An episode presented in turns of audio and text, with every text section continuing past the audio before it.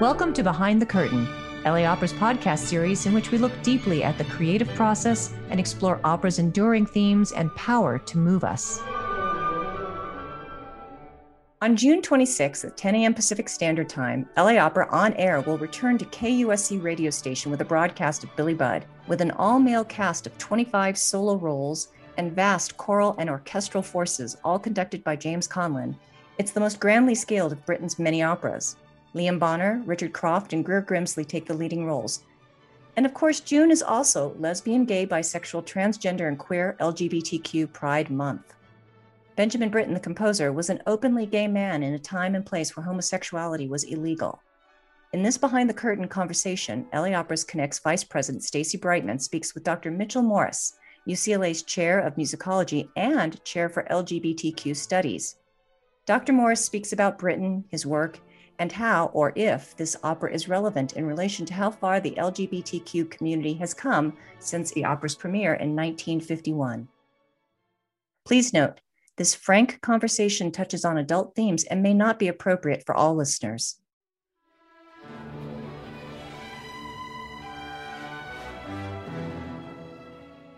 This is about envy and projection. Claggart hates Billy because Billy has the good stuff that Claggart does not. Billy is good looking. Billy is good. Billy is kind. Everyone loves Billy. Mitchell, can you start us off today by talking a little bit about the plot of Billy Budd? And then, if you don't mind, speak about Britten, his work, this opera in the context of Pride. Is this opera problematic in relation to how far the LGBTQ community has come since this opera was written? Well, Stacy, these are really excellent questions. And I'm going to break down your very complex set of questions into three groups and talk about them one at a time. First of all, it's really worth reminding everybody of the plot. If you've never read the novella, which has its own interesting history, which I will talk about in an essay later, the opera and the films based on the novella and the opera have their interesting histories as well. Uh, first, it's extremely important to note that this is from a specific year. The opera is set in the year 1797, and that matters. Uh, England is struggling with revolutionary France. They are terrified of all of the dangerous ideas of republicanism that are emanating not only from their regicidal enemies across the English Channel, but also from their unruly colonies that have run off and left them. Uh, so they're really quite stressed. And it is very clear to the authorities, to the powers that be in the British Empire, that many of their people are restive.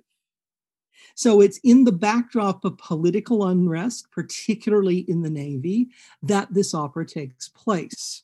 We are on a ship, the ship Indomitable, originally in Melville's uh, novella, I think it was called the Bellipotent or, you know, the powerful in war. Instead, it's the ship Indomitable, captained by Edward Fairfax Vere, known affectionately to his men as starry Vere because he's very saintly and very, very restrained and Apollonian and very, very Peter Pears in so many ways. The British Navy in the 1790s and the early 19th century, like most European navies, was in the habit of a thing called impressment.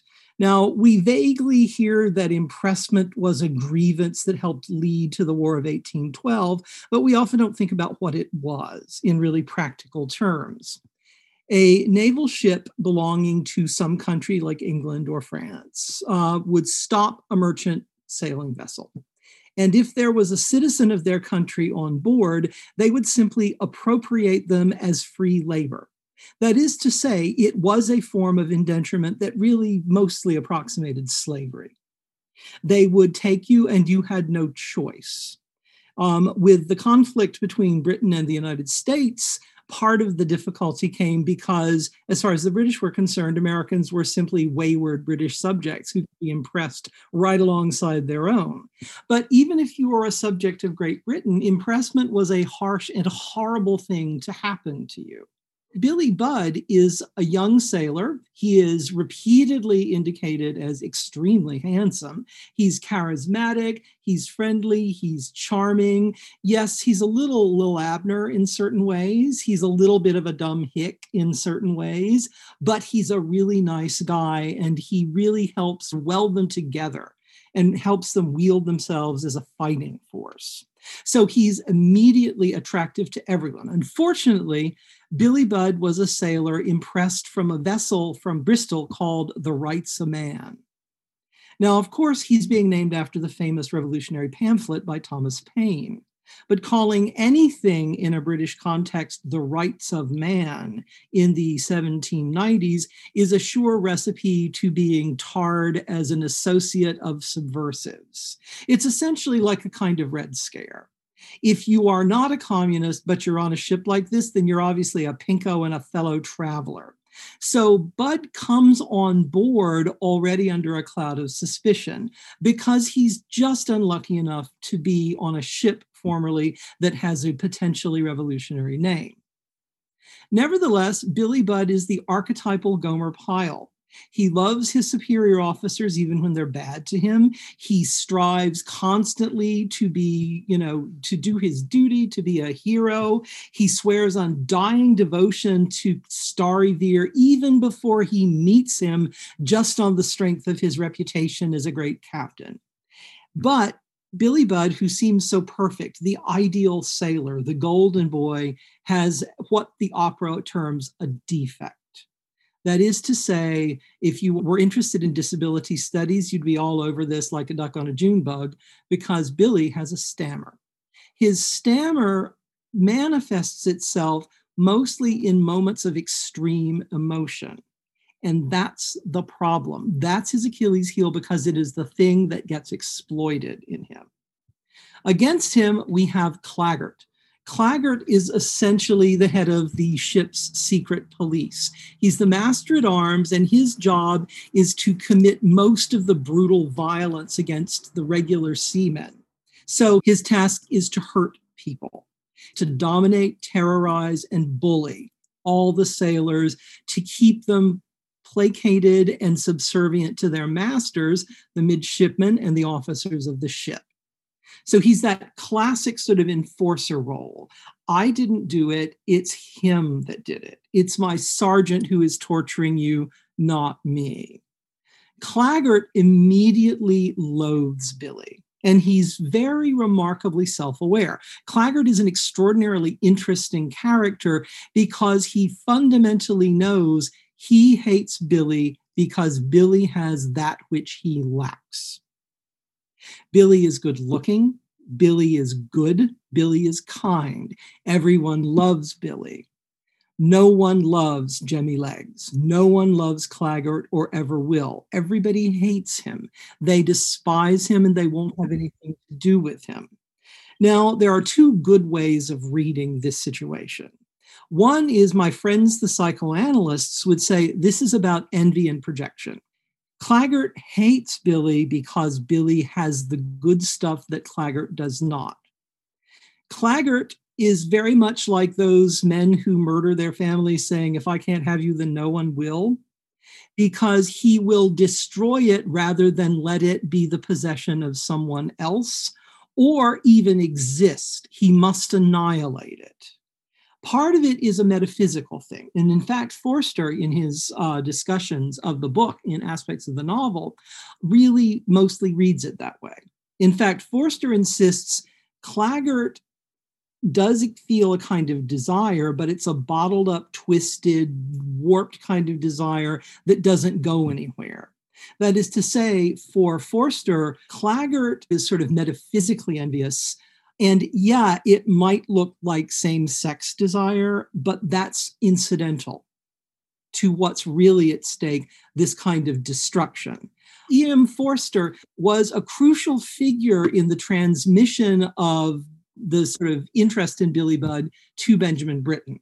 Um, Forster was part of the sort of Cambridge, vaguely homosocial group called the Apostles. He then sort of went and was part of the Bloomsbury group, and he was really a very powerful critical force in the early 20th century.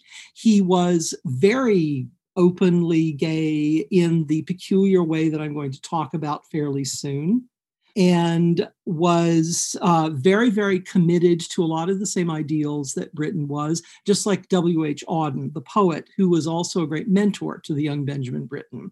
They were all pacifists. They were all globalist and internationalist by outlook. Forster very famously said at one point that if he were put in a position where he had to choose between betraying his country or betraying a friend, he would hope he had the guts to betray his country rather than his friend. And for Forster, and certainly for Auden and for Isherwood and folks like that, they especially were conflicted and anguished over World War II.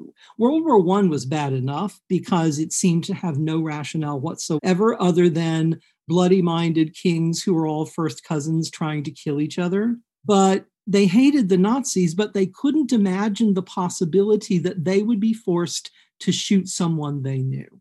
Especially Isherwood, he'd spent vast amounts of time in Berlin. He had German lovers. The thought that he could kill an ex lover because th- he had a gun and was supposed to do so was more than he could stand. So much so that he came to America. So much so that Britten and Pears followed him for a time until they could not leave England and went back.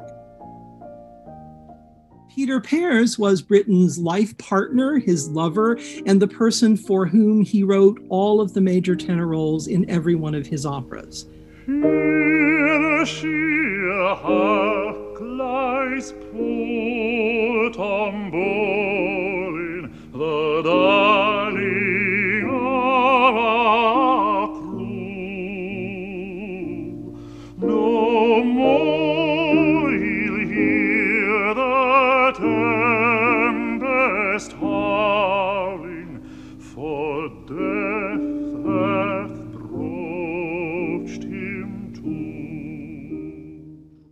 I think of it as an extremely difficult relationship because some of the characters Peter embodied are pretty sketchy. And I just don't really know what you would do if your husband brought you an opera and said, Here, honey, there's a part for an evil child molesting ghost. I thought of you. That's a spiky present to be giving somebody. Um, so Forster had admired Peter Grimes a great deal. Britten's first enormously successful opera set uh, in Suffolk on the English coast. Um, it premiered in 46, but he had conceived the idea in, of all places, Escondido, because he and Pears were visiting a friend in Escondido, and he happened to be thumbing through an issue of Gramophone magazine when he read an article on the poet George Crabbe, who is the source of the story for Peter Grimes, an article written by E.M. Forster. So these connections are old and very durable and go back very far. Forster's ideas about this helped inform the creation of the opera in important ways. Forster was a pacifist. Forster was interested in same sex eroticism. Forster's most famous work, in some ways, is an unpublished novel. His novel Maurice, which is a gay romance that ends happily, weirdly enough, was the model for D.H. Lawrence Lady Chatterley's Lover because Lawrence knew Forster really well and had been able to read the manuscript.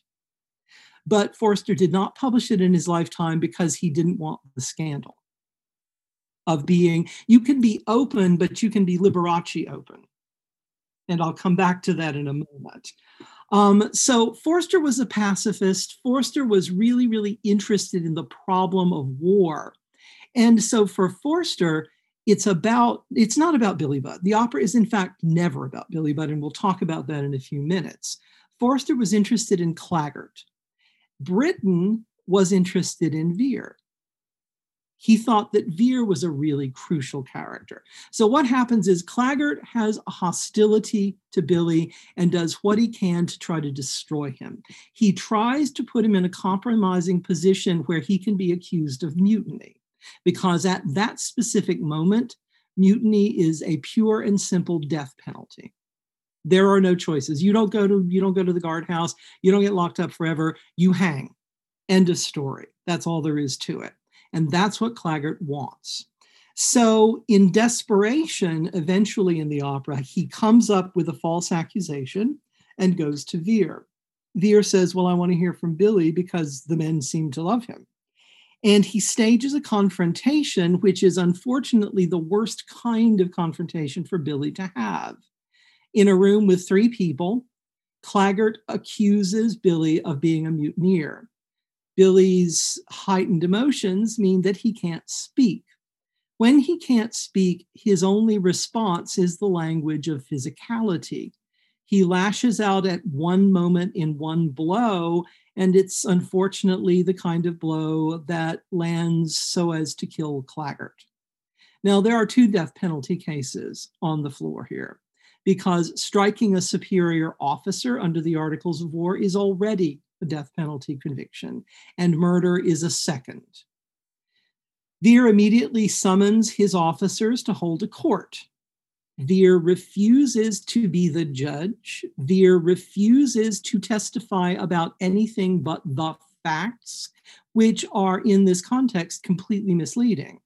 Vere allows Billy to be sentenced to death, and in fact, Billy is is is hanged from the yardarm the next day.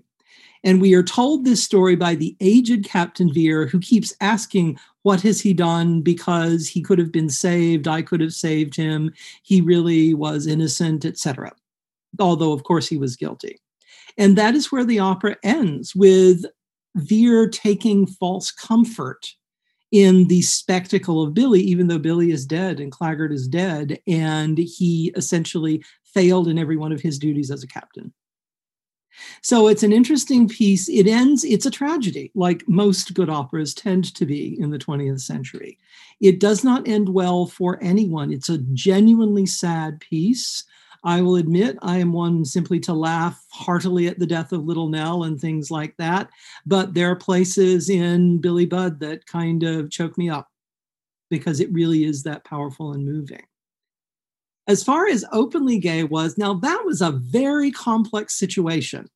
Um, let me remind you that it was in 1896 that Oscar Wilde was found guilty of gross indecency and sentenced to hard labor at Reading Jail.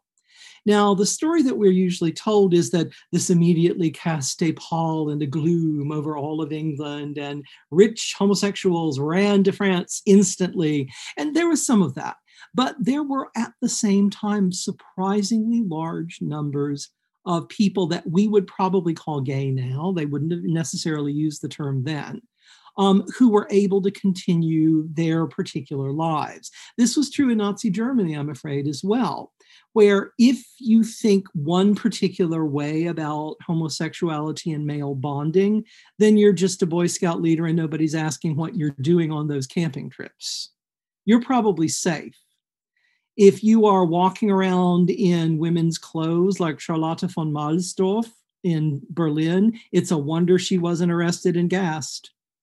You know, if you were a particular kind of same sex attracted man who could perform a traditional masculinity, you could hide behind it. Now, in England, as in the United States, there are various ways around this. Let's say that you are not necessarily going to be great at performing as a soldier. Well, you can still take refuge, for instance, in various other personas that you can operate in. I want you to think for a minute, this may seem like this coming out of nowhere, but I want you to think a minute about Sherlock Holmes.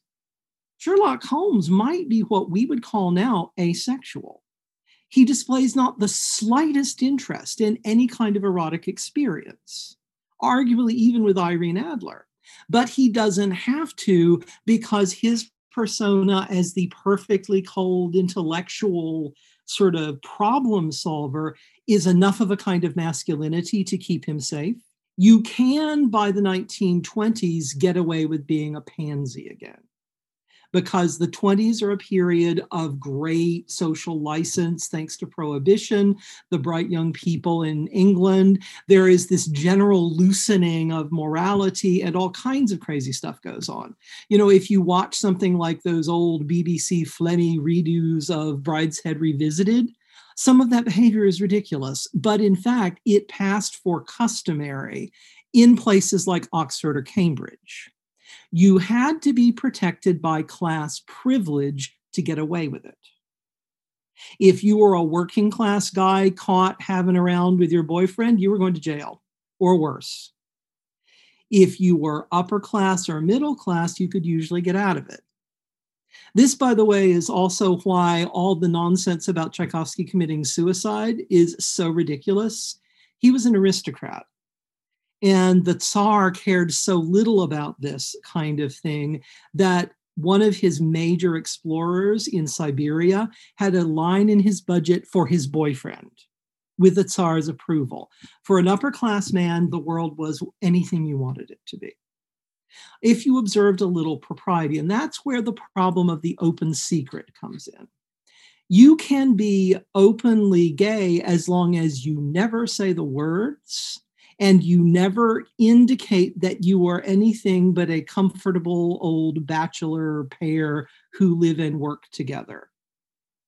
He's my teammate. He's my roommate. He's my work partner. It's like the Boston marriage of the 19th century with all those ladies who have dogs, not children, and they will never ever marry. An open secret depends on the patience and tolerance of everyone around them. And it is always potentially vulnerable. But while it's in force, you can do amazing things. And now I go back to Liberace.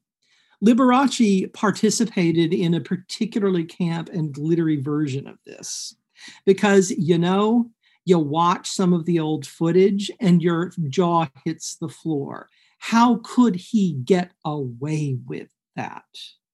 How is it possible? Not only did he get away with it, those old ladies loved him. They wanted him. But the thing is, during his life, he never said the word gay. His mother apparently referred to all the hustlers he lived with as his hillbillies. So that's the kind of world Britten participated in. But according to my old teacher, Philip Brett, it was not without its difficulties because what the gay mafia of London could not apparently forgive is that Britten himself was not a licentious person. He was a bit priggish. You know, his father was a dentist and he was a little straight laced and stiff about things. And he wasn't really willing to sort of, you know, dance with Prince Margaret and pee in the punch bowl. So he wouldn't do that kind of thing. In fact, he was so resolutely unglittery that he and Peter Pears moved to Suffolk. Suffolk was an odd choice and it threatened a lot of people in that particular arts world. Um, it also did not necessarily help them that Britten's interest was not in capital A art. Britten was really interested in music for use. Britten liked pieces that educated. Britten liked music for kids. He liked music for amateurs. He liked music that would actually enable people to use it in their everyday life. And that was very much against the current of what was most fashionable at that time as well. So he was openly gay, but it was an open secret that he was gay. He was protected by class privilege, by his pursuit of respectability, and by the fact that he still actually knew people in the bohemian side of things enough to sort of give him a little bit of perspective, but he was subject to barbed backhanded insults. There's a really famous nasty crack from Stravinsky, who of all people should not be making it considering who he hung out with, about gentlemen composers. There was very clearly a sort of smack at Benjamin living with Peter. So it's a very weird space and one that was really necessary before Stonewall. Um, you know, I regularly teach classes on LGBTQ studies. And one thing that I can tell you about the children is that for a bunch of reasons, none of them their fault, they do not have much access to the history of the really complicated things that fall into these traditions. Um, the term gay I would date it to before the Oxford English Dictionary because they're notoriously stodgy. So I'm pretty sure that the term gay would have been used by some people by the 1890s, but there were other people at the same time who'd said, Gay, what's that? Well, that's like what you call prostitutes, right? I'm a Uranian. I am a third sex person. I am this, I am that. I am a pansy. I am a sodomite. I am, you know, there are lots of different words because in fact, there is no one, one so called gay sexuality, just like there's no one kind of straightness. But imagine that if you're a straight person, that you're suddenly in a world that really wants you to boutique yourself. They want you to say, ah, straight isn't good enough. You really got to give us a better description. What subcategory do you belong in? And people were trying these on as experimental identities all the way through the 20th century. Hell, the children still are. That's why people get so stressed out about pronouns right now and about various sort of identifications. They are testing things to see what makes the most sense, just as people have always done. This is no different. The problem is that because of AIDS, because of the change in media, because of the dramatic death of so many of their elders, and because the US in particularly has policies that means that no sane gay adult wants to get too close to kids lest they get in trouble. That means that cultural transmission is always challenging. So now you'll have students who will say, Well, I don't like the term transsexual, even though there are people that they know who that's what they grew up with. So it's all really complicated. And I get very vexed about it because my belief is that, you know, you should really let anybody call themselves what they want to be called because there are a lot of possible people you can be in this world. And that's how I think about that particular aspect. Now, as far as pride goes, I got to be honest with you. Until you asked if it might seem irrelevant or even offensive to people, that had never occurred to me. But that's because of my particular perspective. Here I am, I am nearly 60 years old. I have seen a lot of things happen in my life. And so my sense of this is this is a historical moment that I have some overlap with, but I also have some serious divergence with. And in moral terms, it makes makes me less uncomfortable than some of other some of Britten's other operas. And this is about a problem about the way that our culture has changed. I don't know that it's a problem but it's a sign of how our culture has changed. Let me switch tracks for a second and ask any of you who are listening to this podcast the last time you saw a shirley temple movie from the 30s were you uncomfortable? I bet you were. That little girl is sexualized in ways that feel terrible to us. Terrible to us. I can't teach the films anymore. I can teach a Shirley Temple film about as easily as I can teach Gone with the Wind because it's tough to take. It takes way too long to say, we've got to really understand the context of this because it's hard. In some ways, there's always a risk in some of Britten's operas. There's a risk in Peter Grimes, and there's really a risk in Turn of the Screw, and in Death in Venice. There are powerful works with really distinguished lineages and all of that, but the question of children is harder than the questions raised in Billy Budd, it seems to me. And the opera is gentler with adult and child relationships in some ways than it is with Vere, whom it handles pretty rough. I will say, though, that to be fair, I think that when children are involved in Britten's operas, they're actually the, the operas on their side. The opera knows, for instance, in Turn of the Screw, that the, the kids have no hope, right? All four adults, whether they're ghosts or human, they are going to get used by everybody because that's what adults do to children in Britten's world. Um, in this opera, that doesn't seem to interfere in the same way. What it does do is it gives you a chance, especially if you're thinking about male relationships, to question some of the things that are being critiqued by Forster and Britten, and to think about the alternative traditions that they're coming out of. Now, the pacifism is actually part of a really interesting and distinguished lineage that goes back through Forster to an English philosopher and social, uh, uh, sort of social activist and writer named Edward Carpenter.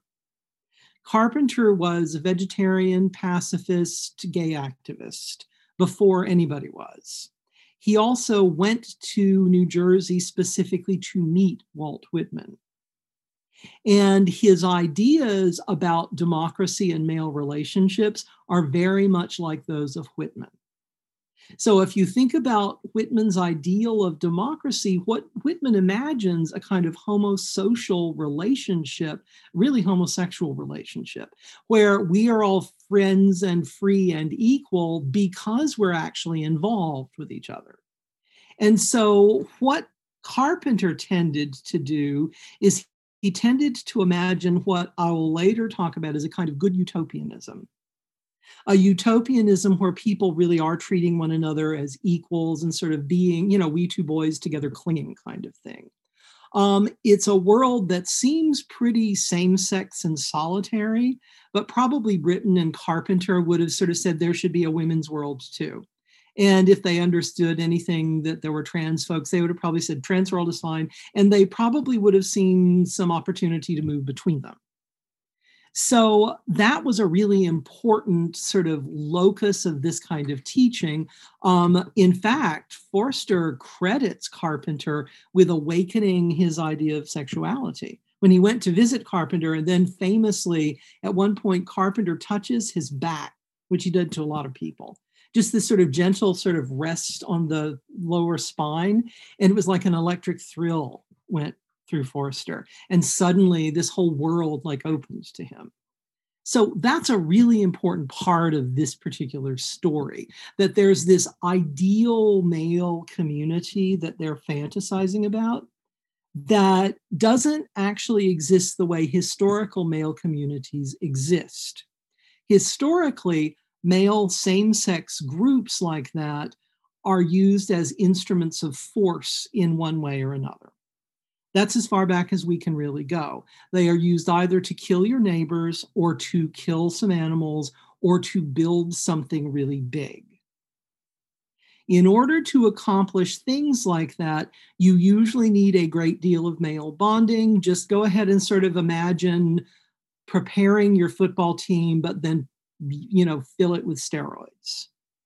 That's the kind of bad utopianism they're trying to war against. It's a utopianism that aims to violence, that aims to terror, that is rigidly authoritarian, rigidly hierarchical, that summons as many homosexual energies as possible to channel them into force. You get everybody really covertly excited with each other so that you can use that energy in order to hurt someone else. This is why the Nazis had the Night of the Long Knives. They needed to purge the open gay people so that they could have those energies back to use as they wanted. We have lots of unpleasant stuff that will help support that argument, but you may trust me that this is probably ultimately behind the weird kind of Athenian boy love cult that flourished in classical Athens. It's probably a descendant of an old warrior initiation. That's clearly what's going on on the ship, right? We all know the old sort of joke that, you know, the distinguished traditions of the British Navy are hundreds of years of rum, sodomy, and the lash. And that kind of summons it up. You drank because you really had to to be able to choke down the food and the water. Sodomy, well, there you are, a bunch of guys on a boat. Well, what's going to happen? And the lash, because a ship is an authoritarian structure that depends on absolute obedience, no less than Stalin's Russia.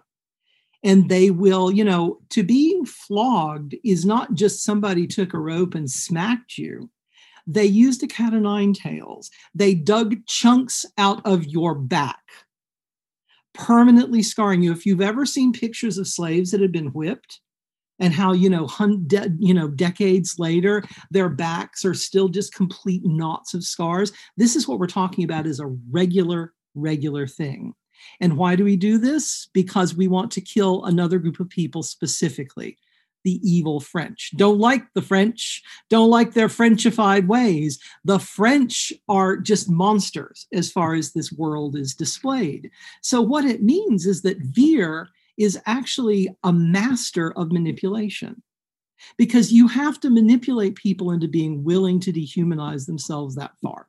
You have to force soldiers to learn how to do it.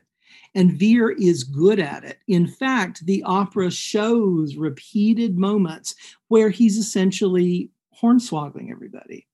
He, first of all, deceives himself because his whole sort of framework about I could have saved him, but he saved me.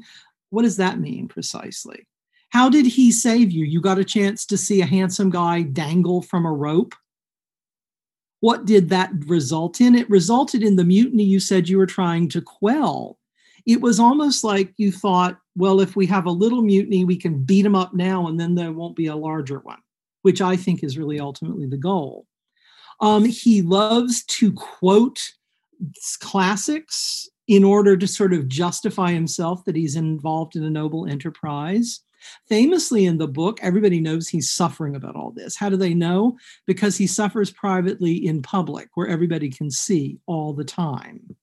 Um, and this is all because they're so frightened of mutiny and of uprising and of the possibility that the common soldiers and sailors may want more than the sort of miserable wages they have. In fact, the um, the rebellions they talk about, the Spitalfield and the Nore, were actually rebellions of whole anchorages who said, We would like food that doesn't kill us, and we would like more pay than we got 100 years ago that was its fundamental need. It was a strike before the term, actually. So, really, the opera is fighting a good utopia which never quite forms in the officers' corps, and a bad utopia that they su- succeed in reinstalling, which fits very, very well with Forster's ideas of this is a, a tragic story. For someone who may be listening to Billy Budd for the first time, what would you want them to take particular note of or what would you want them to keep at the front as they as they go into it? And maybe that's that it's not actually about billy at all. Well i'm glad you asked that. It is about billy as an object of desire but he has no volition of his own. He's like the girl. You know in the classic way that we think about film there are lots of girls in the film to be looked at they don't, really have our autonomy.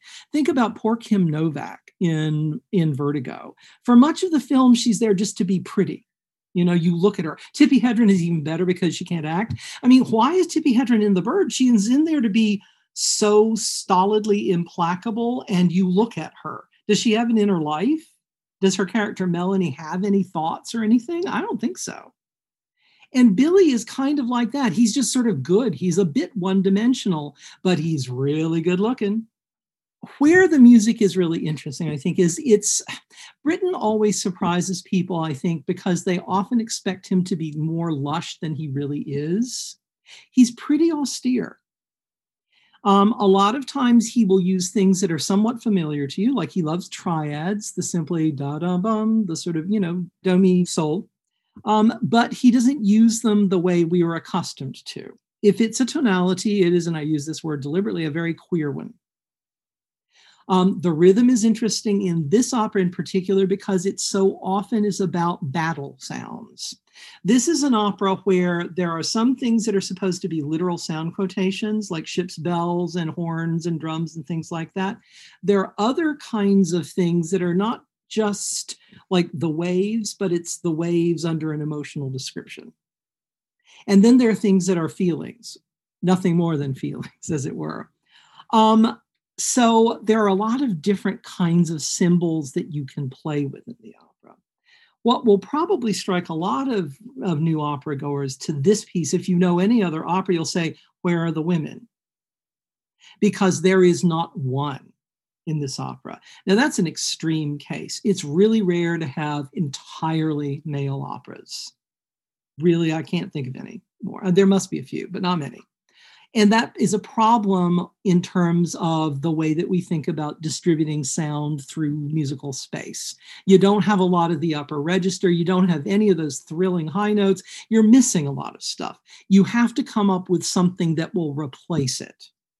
And what Britten does to replace it, I think, is there are a lot of extended instrumental interludes. You're going to listen to a lot of places where there's nobody talking. There's nobody singing. People are essentially in a lot of like the TV versions that you see on YouTube and etc. They're walking around and looking at stuff. They're on ship waiting. And notice that those blocks of time are there not only to present a particular kind of drama, but also to give you space so that when you come back to the voices, you can hear them again. Now, as far as the voices go, a lot of the stuff the officers sing are actually not very attractive and appealing. The good utopia comes in the vocal textures of the sailors singing together. And this is really maybe the central point. Quite often it's the sound of men in harmony that's going to represent that possibility of a good utopia which gets squelched at the end because what happens is the captain like claggart succeeds in taking language from everybody. Nobody gets words anymore. It's not just billy's emotional stoppage. It's by the end the last real scene is the sailors are mutinying, but they're mutinying to a sound. They don't even have words anymore. And mm-hmm. that's how you make them under control. So, paying attention to things like that, I would say, and then an extremely odd, fascinating, and enigmatic thing. We do not see the moment when Vere has to tell Billy he's going to die. He goes into a room, they shut the door, and we don't know what's happening. What we get is this inconceivably strange succession of chords. Big block chords in different orchestrations that are very peculiarly related to one another. They almost seem completely individual at times. And some of them can be super loud, followed by something that's incredibly soft and all over the place. And we don't ultimately know what it means. We can make some stabs at it, but I think the important thing is that it probably means everything we think and more. Because that's the spot in the opera where whatever infinity it's trying for, if it happens, it happened there. And we will never know.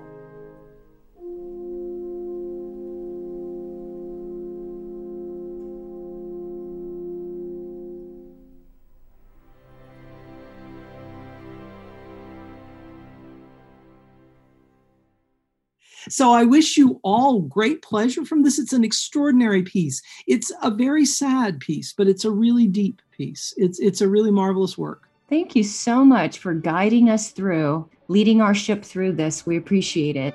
It's a foggy turf. Yes, indeed. You've been listening to LA Opera's Behind the Curtain. Thank you, and see you at the opera.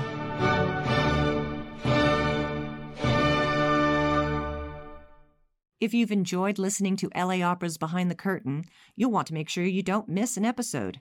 Please subscribe and leave a rating or review on iTunes, Google Play, or wherever you listen. Don't forget to share this with your friends on Twitter and Facebook, and we'll see you at the opera.